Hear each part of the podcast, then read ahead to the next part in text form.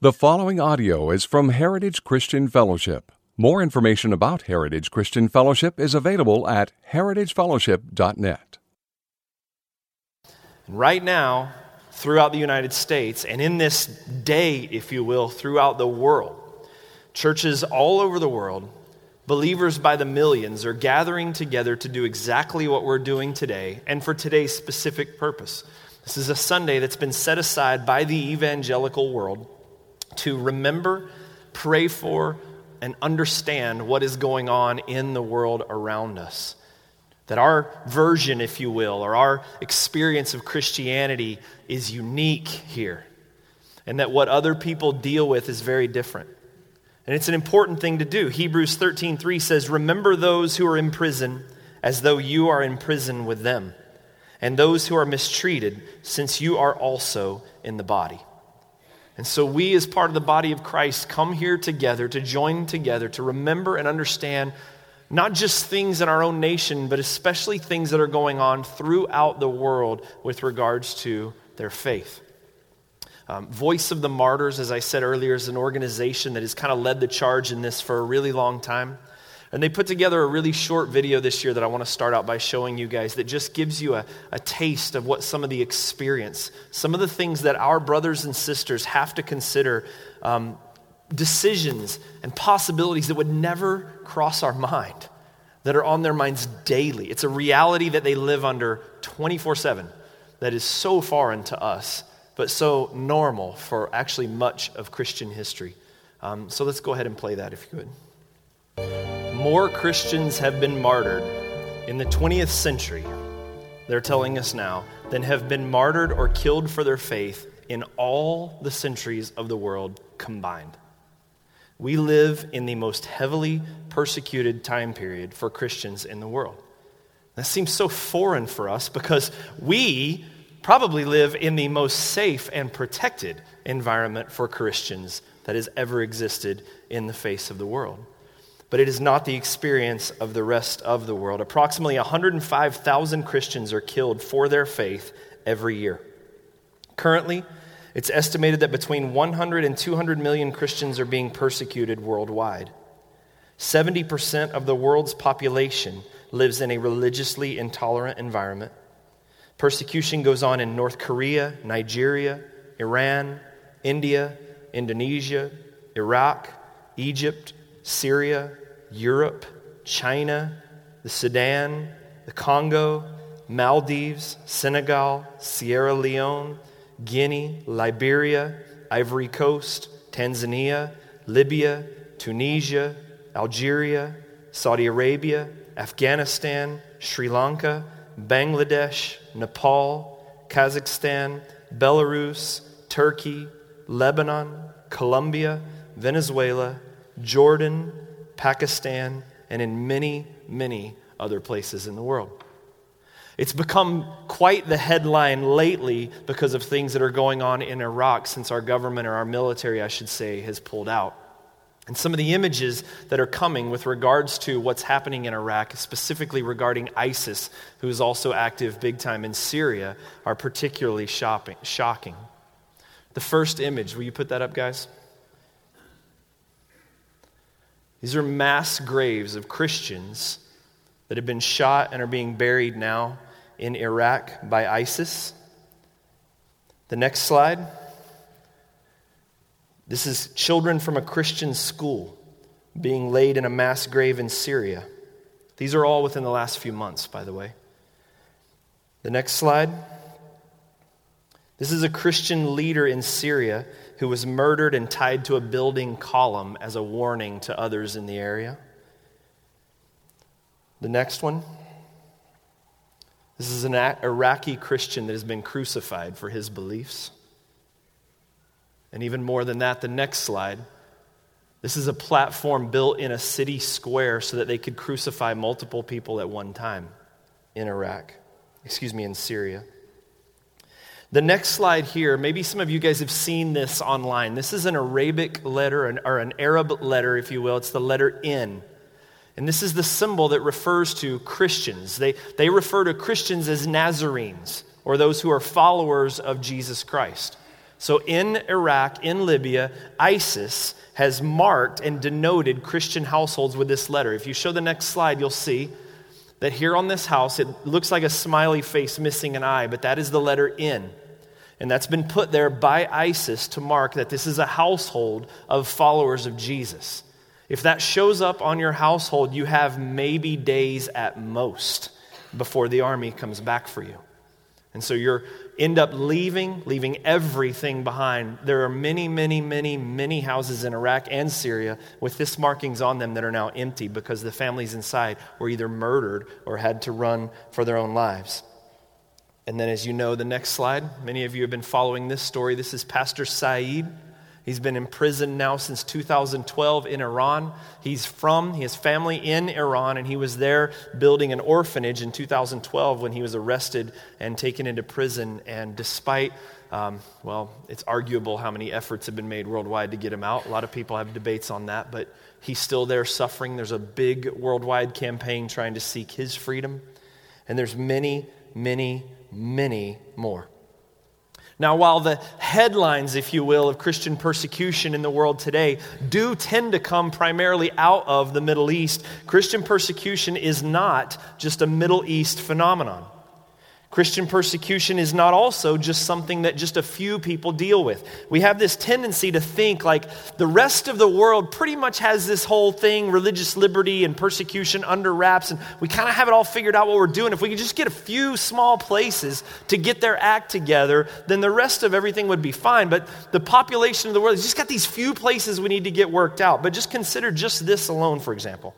India and China alone make up some 40% of the world's population and are leaders in world persecution of Christians. Some 40%. By comparison, the United States makes just over 4% of the world's population. So it's really easy for us to feel like we are part of the normal Christian experience, even looking back into some of our Christian roots in Europe, and to think that it's only a few places that just can't seem to get it together. But it's not true. The reality is, we're the weird ones. We're the ones that experience a level of freedom and, government sponsorship or protection or whatever you'd like to call it that many in the world, not just today, but in the world historically, have not enjoyed. And this isn't just true geographically, but as I said, historically from the beginning. Consider this in Matthew 10, beginning in verse 16. It says, Behold, I am sending you out as sheep in the midst of wolves. So be wise as serpents and innocent as uh, doves. Beware of men, for they will deliver you over to courts and flog you in their synagogues, and you will be dragged before the governors and kings for my sake, to bear witness before them and the Gentiles. When they deliver you over, do not be anxious how you are to speak or what you are to say, for what you are to say will be given to you in that hour. For it is not you who speak, but the Spirit of your Father speaking through you. Brother will deliver brother over to death, and father his child, and children will rise against parents and have them put to death. And you will be hated by all for my name's sake. But the one who endures to the end will be saved.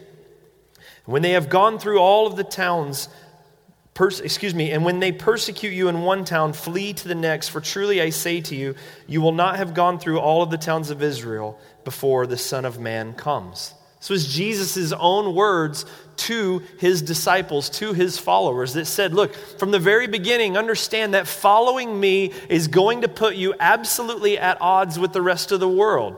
And they're going to pursue you, they're going to hate you, they're going to persecute you, they're going to chase you down fathers, children against fathers. And then Paul's words to Timothy himself said this in Tim, 1 Timothy, excuse me, 2 Timothy 3:12. Indeed, all who desire to live a godly life in Christ Jesus will be persecuted. Let me read that again. All who desire to live a godly life in Christ Jesus will be persecuted. Now, this may not have been the norm for much of our experience in Christianity in the United States, but as that great theologian Bob Dylan has sang, Gather around people wherever you roam and admit that the waters around you have grown. And accept it that soon you'll be drenched to the bone. And if your time is worth saving, then you better start swimming or you'll sink like a stone. for the times they are a changing. We're watching the culture, even in our own nation, a place that's been a defender of democracy and of religious liberty throughout the rest of the world, begin to crumble even underneath our own watch. Now, this is a topic that's come up before, and it's worth mentioning. As I shared with you guys uh, several weeks ago, in, in the early days, we know, we, we kind of have this idealistic view, if you will, of the early church. We have this tendency to go back to the book of Acts and think that that's the church that had it all together, and they were the ones who didn't have issues, they didn't struggle with things, they pretty much had their whole act together. And if we could just go back to be like the early church was, we would have it all figured out. The only problem with that is we usually aren't reading the book of Acts when we actually say those things. Because when you read the book of Acts, you understand that these were a bunch of Christians led by the Spirit just trying to figure things out the best they could, just like us. And they were riddled like, by problems, just like us. And they went through great persecution as well. In fact, actually, if you were to ask people what is the time period that you would consider as being the most significant time of Christian persecution in the world, most people won't think of our actual day and age, especially people in America, because we think of the idea of upholding religious liberty and rights. And so most people will go back to that day and they'll point to the early church and they'll say that this is when the most significant persecution went on. And it, and it, was significant. In the early church, for example, you have Stephen, who was killed for his faith by the Jews in Israel, called a blasphemer against God. You have Paul. Formerly Saul, who is chasing like a literally like a bloodthirsty animal intent on wiping Christianity off the face of the earth. But then something happened in, in AD 64. There was a great fire in the city of Rome. And two thirds of this city of, the, of Rome burned to the ground. This is when Emperor Nero was in charge.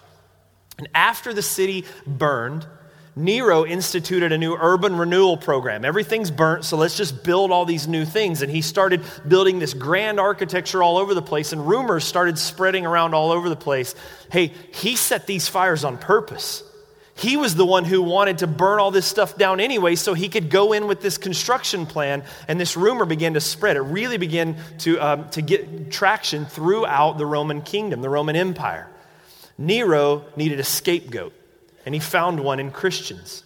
Because of the different wards, the different sects of the city of Rome, the areas that happened to survive the blaze just happened to be more predominantly Jewish and Christian than any of the other areas.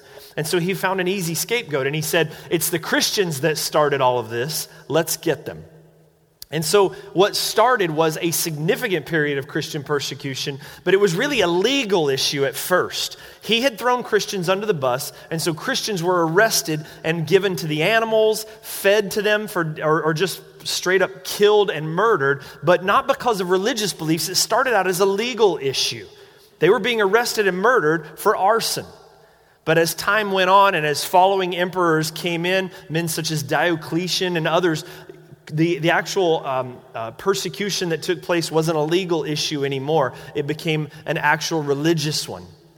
The Roman emperor, or Roman Empire, I should say, was actually tipping and it was beginning to fade away. It had fallen a great deal from its earlier powers. And so when these Roman emperors saw the glory of Rome not being what it used to be, they began to blame the Christians as well. They said, See, we turned our back on our gods, and this is what's happening to our country. So we need to deal with these Christians and with Jews that were in the area at the time. We need to wipe them out and go back to what our roots actually were.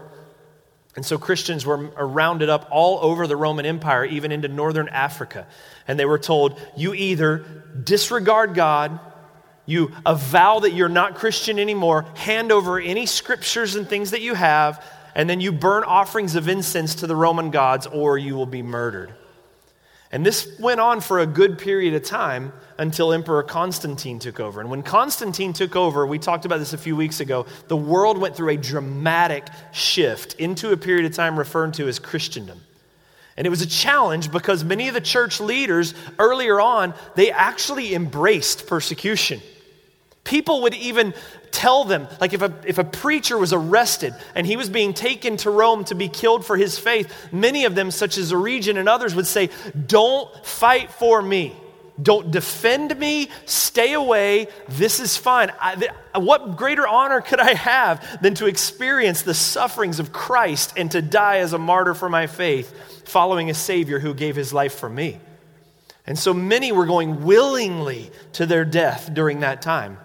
But when Constantine took over and the Edict of Milan was put forth, and suddenly Christianity was allowed, it was even the religion, if you will, of the state the Christian leaders were like, There's, here's this persecution that has purified our church. This is how we absolutely like show our unending dedication to Jesus. This has been good for us in a lot of ways. It keeps out the lukewarm, fake Christians. And now this is gone. And so how do we suffer?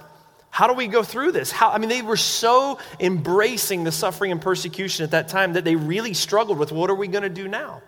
This is where monks and monasteries came from. They said, then we'll withdraw from the world and we'll go do that. But there was such a desire to want to suffer for Christ. And the big question they had was what will Christianity look like now that it is becoming the power faith of the world? When it's no longer hiding in houses, but now it's in palaces. And when it's no longer a group of people in a living room, poor and destitute, but now it's in these amazing, I mean, churches that look like palaces, what will it look like then? Well, that was the age of Christendom. And we are in a very similar time, though the other way around now. I firmly believe this. That we are now at the end of Christendom. It's been referred to as we are on the, the precipice or the beginnings, if you will, of what's referred to as the post Christian era. And so instead of us as Christian leaders looking at the world and going, okay, so what's the world going to look like now that Christianity has power and influence and opportunities? Instead, we stand at a point in history, and in particular in our nation, where we are looking at it and going, what is Christianity going to look like in the next 40 years now that we're losing our influence and power and ability the way we've been so blessed by God to have, oh, so many years? This is the post Christian era. What will Christianity look like? And what's coming. What is this going to look like? Jesus said, for example, in Matthew 24, verse 9, speaking of the last days, he said, Then they will deliver you up to tribulation, and they will put you to death, and you will be hated by all nations for my name's sake. And Paul taught Timothy in 2 Timothy 3 at the very beginning of the passage I've already read before that said, Understand this, in the last day there will come times of difficulty. That same word can also be translated persecution. So, the growing persecution of the Christian church is something that the scriptures point to as a sign that we should be ready, that understand this is coming. As we get closer to that time when Jesus Christ comes in glory and in power and sets things right, ends sin, ends wickedness, ends death, ends all of these things, as we get closer to Him, we're told it's going to get worse before it gets better and persecution in particular is one of them. So, when we understand that the world around us right now, Christians are being persecuted more in the world today than ever before in history, there should be that little part of us that takes hope. Amen? That maybe our Savior is closer today. Could be today. But for many people, their lives right now are marked by it could be today that the soldier busts through the door.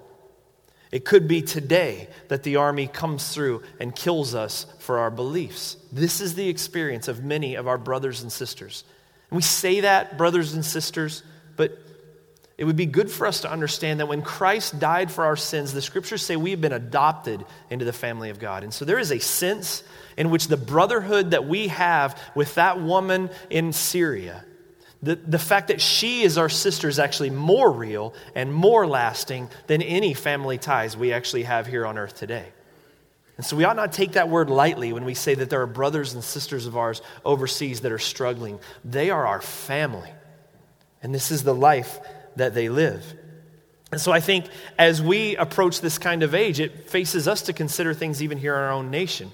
Oh, I don't know that America will, God forbid, ever become the kind of nation that's putting crucifixion stations in the city squares. But I'm telling you right now, in the very near future, and I mean very near, it's going to start costing us more to follow Jesus. Oh, it may not cost us life here in America, but it's going to cost us friends. Some of us have already experienced that. There's people in our country right now that are, it's costing them their job to say that they're standing up for the principles and the beliefs and the Savior that the scriptures teach us of. And so, for us too, while it's nothing right now compared to what our brothers and sisters overseas are dealing with, it does force us to stop and think about the fact. Jesus said things will get worse. And so, with that in mind, there are a couple of things I want to point out to you from the word this morning regarding persecution that I think will inform us in a large way and comfort and encourage us in an even bigger way. The first comes from the book of Revelation. If you'll put that text up. In the book of Revelation, chapter 6, it says this And when he opened the fifth seal, I saw under the altar the souls of those who had been slain for the word of God and for the witness that they had borne. These are the Christian martyrs. These are those who have been slain, who have been murdered specifically because of their belief in Jesus. And verse 10 says, They cried out with a loud voice, O sovereign Lord, holy and true how long before you will judge and avenge our blood on those who dwell on the earth? And then there were each given a white robe, and they were told, look at this, to rest a little longer until the number of their fellow servants and their brothers should be complete, who were to be killed as they themselves had been. Say, Jeff, I thought you were going to share something encouraging. Imagine the scene Polycarp, that famous martyr who, when told to recant his faith, said, This Lord has sustained me for 86 years. How could I possibly turn my back on him now? The apostles, all of them, the apostle Paul, all of these men who have given their lives because they refused to turn away from the Lord who had gone through so much on their behalf are gathered together in heaven and they are pouring out their hearts as they are aware that more and more are enduring persecution in earth still. And they're saying, Lord, how long? How long will you let this keep going? How many more people are going to die because of ISIS? How many more people are going to die in the Sudan? How many more people are going to be persecuted? How long?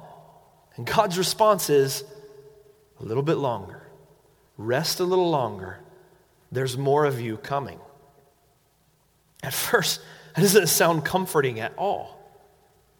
But I think of it even as they refer to God. In that prayer to them, they say, O sovereign Lord. And so here's something I know. When I see this stuff, when you, and I'm begging you, please take of these materials on these tables out there so you can learn about your family and what they're dealing with. But as you read these things, it should break our heart when we see what people are going through. But it does not shake our trust because God is sovereign over ISIS. Amen? God is sovereign over Islam. God is sovereign over every ounce of persecution. It is achieving his purpose in a way we cannot possibly imagine. And God is bringing good out of the wickedness and evil that exists in the world. And God has a plan. Even as we see persecution growing, we look into the scriptures and realize, yeah, but that's even what Jesus said was going to happen before he comes and takes care of all these things once and for all.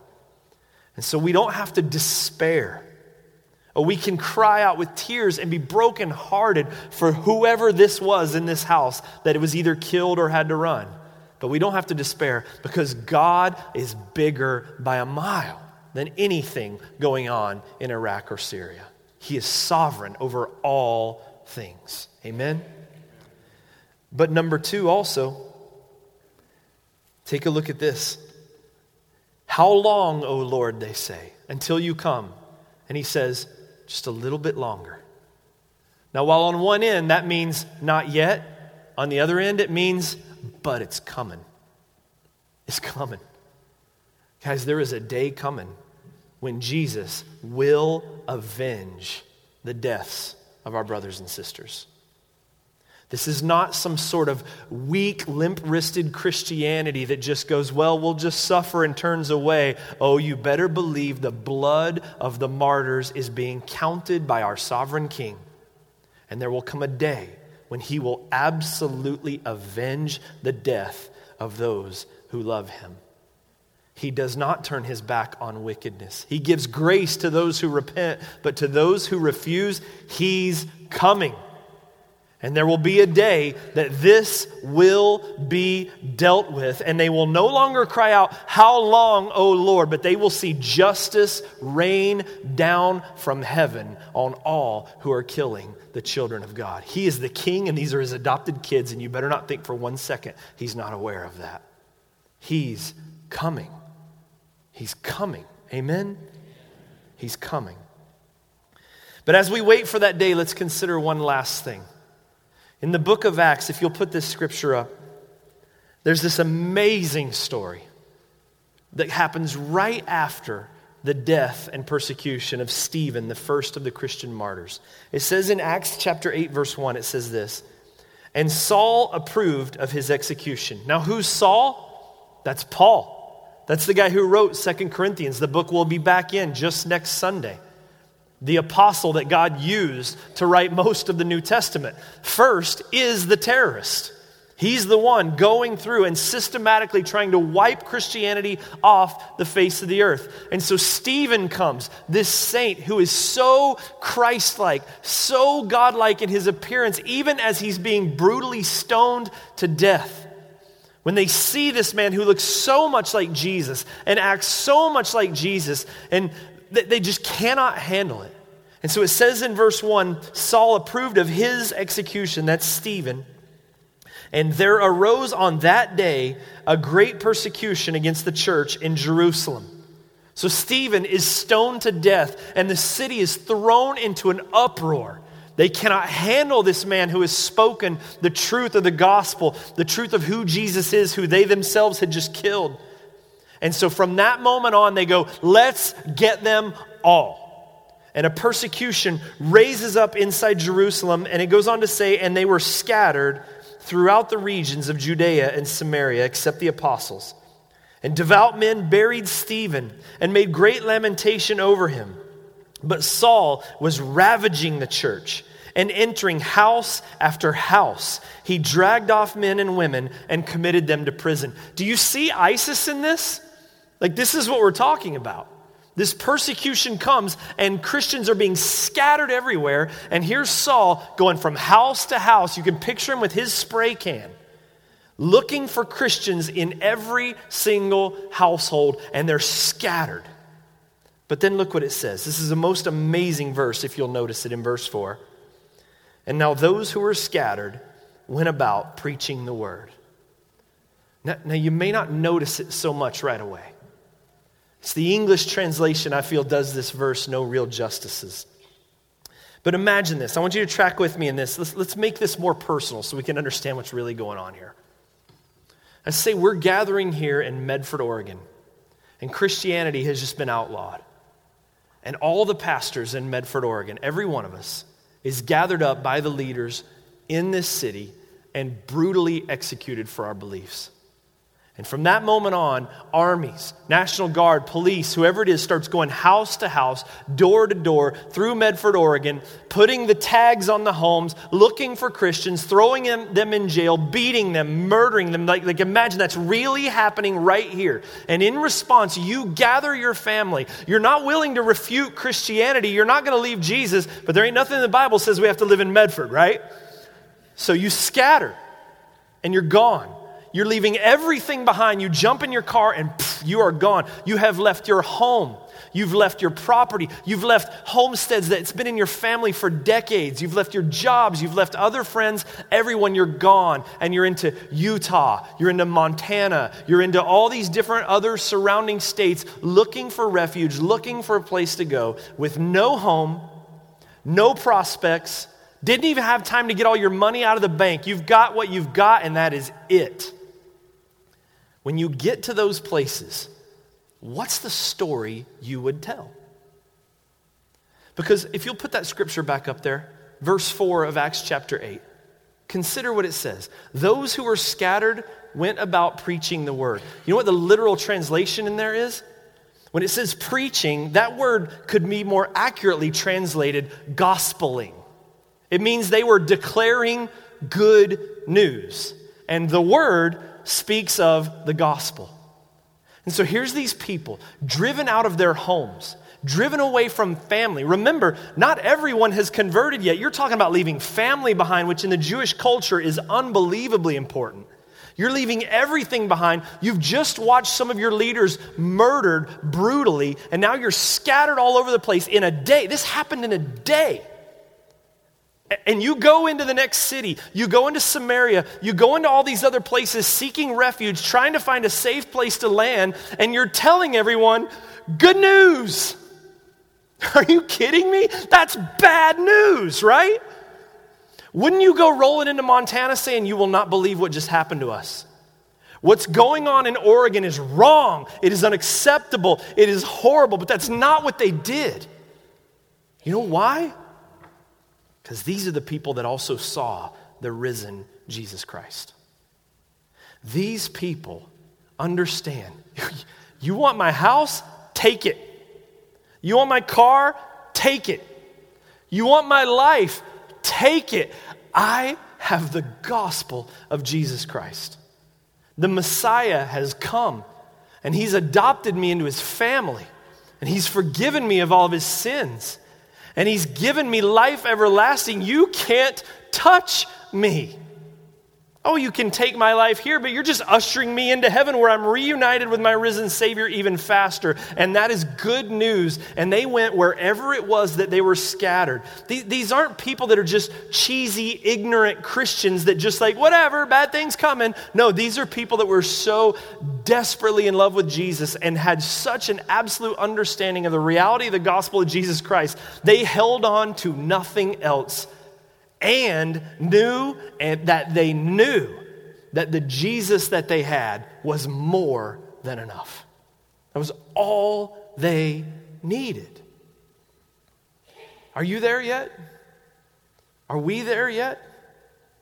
Some of us have experienced versions of this, maybe not in persecution, but there's been times in our lives where things have come down the pipe where God allowed certain comforts structures, relationships, health, whatever it was, to be removed. Where cancer came and there was nowhere else to go but to Jesus. When wives left or husbands left and there was nowhere else to turn but Jesus. Some of us have been through those sorts of things, right? Where these comforts of the world and the securities of the world get stripped away and we realize, all we have and all we need is Jesus. We've experienced that as individuals before. But that could be what's coming now for the church. It could be that the Lord's going to allow the direction that we see, the things we fear with regarding to religious liberty in America, for example, to continue to be stripped away. It could be that God allows those things so that we understand that all we need is Jesus Christ. What story will you tell? Are you at that place yet? Now, here, here's the good news. Here's the good news. I don't think they were there till it happened either. I don't think anyone's like, man, I'm ready. If you kill my kids tomorrow, I'm still going to worship Jesus. I believe with all my heart that is a grace that comes from God in the moment. This is not about some self effort. Let's pump ourselves up and get so pro Christian that we don't care what comes. Where eh, that's not the reality. I mean, Jesus even says in Matthew 10, when they deliver you over, do not be anxious how you're to speak or what you're to say, for what you are to say will be given to you in that hour, speaking that the Holy Spirit will give them the words to say. It's like, don't build your script. Don't start preparing now. It's not about self effort. I've got to become a Christian strong enough that I can deal with those. those is, that is the grace of God. And if you think about who the apostles were before the, the Holy Spirit came upon them and gave them that kind of strength, before Jesus had been risen from the dead, before they came to that place by the grace of God, they were, they were what? They were scattered. They were hiding, waiting on the knock at their door next, that they would be the next, just like Jesus, to be killed. But God gives grace to people in those situations. The woman we saw in this video, that was a real letter from a real woman, a real Christian family in Syria. God gives grace, I believe it with all my heart, in those sorts of situations. But till we get to that point, or in considering our brothers and sisters overseas, what do we do with those things until then? I'm going to give you three quick things and we're done. Number one is this Jesus taught his disciples to live a life that was dependent on him before the hard times came. If you look at how Jesus instructs and teaches his disciples, so he takes the apostles together. We just saw the text where Jesus pulls his disciples together and he says, Look, I'm sending you out in the world as doves in the midst of wolves or sheep in the midst of wolves. You're going to face persecution. He's talking to his disciples and he's doing it at the time that he's sending them out to do ministry. And in those same things, what are the other things he tells them? Stuff like, Don't take your money. Don't take your stuff. You are going to go and you're going to be completely dependent on me. You're going to be completely dependent on the Holy Spirit as you go and spread the gospel everywhere. You go into Matthew 6, what does he say? Don't worry about what you're going to eat. Don't worry about how you're going to be clothed. God knows you have need of those things already, but do what? Seek first the kingdom of God and his righteousness. All these things will be added to you. Jesus was continually teaching his followers, You depend on me. You need nothing else. If everything is taken from you, you have me. What does it profit a man if he gains the whole world and loses his soul? The scripture is full of this. The understanding and the reality that we only need Jesus. And that is so hard for us to understand sometimes in a culture where we have so much. But you ask those that have been through stuff, you ask the people that cancer has come for. You only need Jesus, and nothing else will support you. Number two, I believe this with all my heart that we need to operate within the civil structures that God has given us. I'm not going on a political rant here, but I will say this if you watch the world, if you watch the things that are happening, whether it be erosions of religious liberty in America today or the things going on here in Iraq and Syria and those places, if you're watching that stuff happen, and you disagree with it, you don't want it to be, but you're not voting or not participating in the civil structures that have been given, I don't understand you. How do you do that? God has given us a wonderful opportunity, and as believers, we should. Some people get mad about this. Oh, the preacher's talking politics. It's not about politics. This is about the fact that you've been given a vote that you can use to protect your brothers and sisters that are being murdered for their faith. Use it. I'm begging you. Young people, do it. I'm begging you. And pray for your leaders. Pray for your cities. In Jeremiah, it says, You will find peace as you pray for those who lead your nation. Pray for our president. Pray for our governors. Pray for the elections that are coming. Because it's not no big deal. And people die. And we need to pray and participate and take advantage of the opportunity that God has given us here in this nation. Amen? And thirdly, this we just pray. We just pray for God to move because He does. Because, you know, we look at this and we think, oh, those poor people, what are we going to do? And a lot of times we think as Americans, we're the ones that got to fix it all. And it might be. God has used us to do those sorts of things before. It's not what He did in the early church, though in the early church, he grabbed one of the terrorists, didn't he? Paul, murdering Christians, persecuting them, known as a terrorist amongst Christians in that day, trying to wipe Christianity off the face of the earth. He met a sovereign God who rules over all things, who can turn the hearts of kings like channeling the flow of a river, Psalm says. And he took him down. And then he uses the man who was the lead terrorist, if you will, to write Second Timothy that teaches us how to approach persecution and get through it by the grace of God. That's amazing. Amen somewhere. That's amazing, right? So God has sovereignly worked. So, so maybe I was just hearing Matt Chandler talk about this very thing not long ago. Maybe we should pray that God will rise up a Paul out of ISIS. He can. He's done it before. You look at the stories of heroes that rose up out of Germany and the persecutions that were going on against the Jews there. God can do these things. So we pray for God to move. We pray that God will powerfully convert and that even when He doesn't, that these people who have to leave their houses are going into the next city telling good news. That the gospel of Jesus Christ is worth more than their political freedom or their personal safety. And we pray that we realize that. That we, that we understand it and respect it and maybe change what seems like the stem or the, the way things are going in our culture today. But even if it's not, that we pray that God, will you prepare my heart?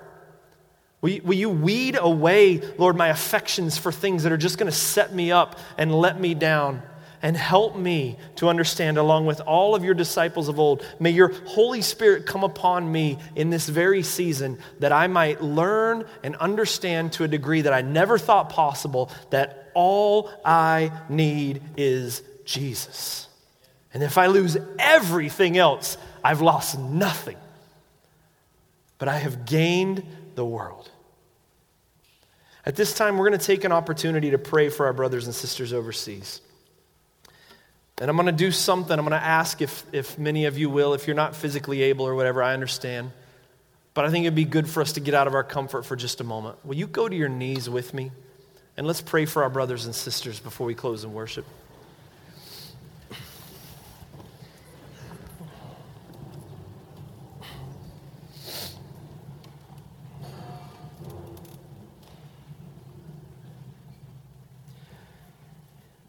Lord, you are mighty to save. You are an awesome God. You are powerful and mighty. You have been in control of all of history from before time even began. Wickedness is nothing before you. You have within your person, Lord, the ability to do whatever seems right.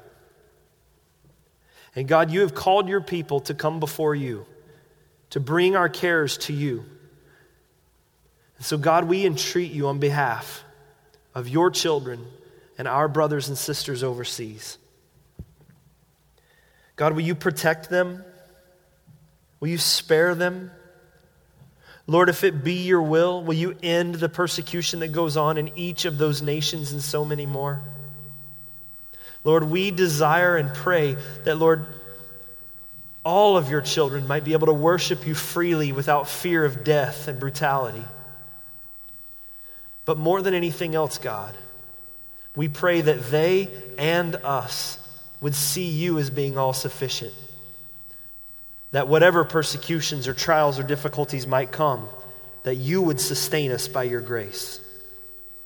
I pray, God, you would strengthen them overseas. People who are laying in their bed afraid even right now, God, will you strengthen them by your Holy Spirit and comfort them to know that they have a good Father who is in control of all things.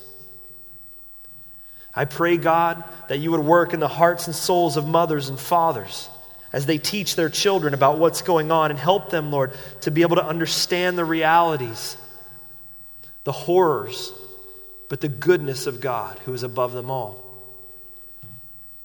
I pray, God, you would be with pastors. Give them, Lord, exacting words, Lord, to their congregations as they're dealing with difficulty and hardship.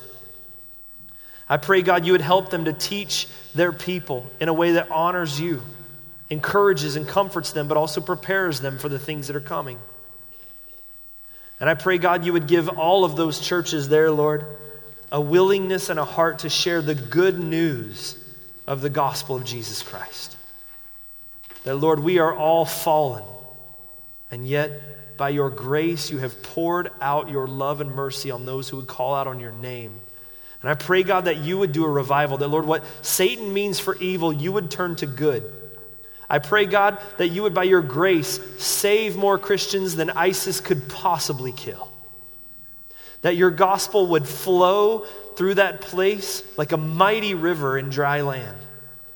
I pray, God, that people would come into contact with believers whose faith with you is sincere and real in the face of persecution, that they would understand where their help comes from, that there would be a ready answer in that season. And I pray, God, that you would use the very persecution that Satan try, is trying to use to kill those made in your image, and you would use it to raise up more Christians than he ever thought possible. I pray, God, for our nation. I pray for our leaders. We are so blessed and so thankful for the gift of the religious freedom you've given us, Lord. For the opportunity to learn about you in peace, for the opportunity to grow, to learn of your grace, to read and buy your Bibles freely, all of these things, God. I thank you that we live in a country where you can go into a hotel room and find a Bible sitting there while others are being murdered for owning one. And I pray, God, that our leaders would never allow that to change. I pray, God, you would protect this nation, not just for its own safety and comfort, but that you would be able to use this nation to rise up and protect those that are being killed for their faith worldwide. I pray, God, for a revival amongst not just the people of America, but the leadership of America too. That you would raise godly gospel men up who are willing to stand up and fight for injustice and quick to bend a knee in grace to share the love and mercy of Jesus with others. And I pray that would start with our very president, Lord. And then our generals, our governors, our senators, our congressmen. God, will you, even this very day, as churches all over the world are praying for these things, God, will you touch their hearts? Will you give them a spirit endowed sympathy for those who are hurting? I pray, God, for us here. That even if things, it may be years and years, if at all, before things change to any of these sorts of degrees here. But God, may you rise up in this church a willingness to follow and honor you and to rely on you above all. Will you help us not to depend on comforts or governments or anything else above you? Lord, may it be true that nothing we desire compares to you. Lord, will you replace our affections for things that will set us down and allow us, Lord, to turn our hearts towards you? Lord, even all of us now, we can think of things probably that we've set before you idols, temptations, passions. God, will you recapture our hearts? Will your spirit blow amongst your people? Reignite, Lord, the fire that came to us when we were saved. Will you save more? Will you add to the church globally and locally? Lord, will you do a revival in this very valley? Lord, I just pray for every one of us that you would give us a heart and a reminder to pray for our brothers and sisters. But in spite of all these things, Lord, we also before you, before we stand, Lord, we, we just thank you for the reality that we serve a sovereign God. That we can bring these prayers to you with a concerned heart, with genuine worries and fears, Lord, but we can leave them at your feet knowing that you are good that you are in control of all things, that you do all things well, that you will, Lord, avenge the death of those who have died for your name, that you will defeat evil, that Satan will not roam free forever, that everything, be it ISIS or cancer, will be removed, and that one day, face to face, we will see our risen Savior. We thank you for the gospel of Jesus Christ that has saved a wretch like me. Stand and sing.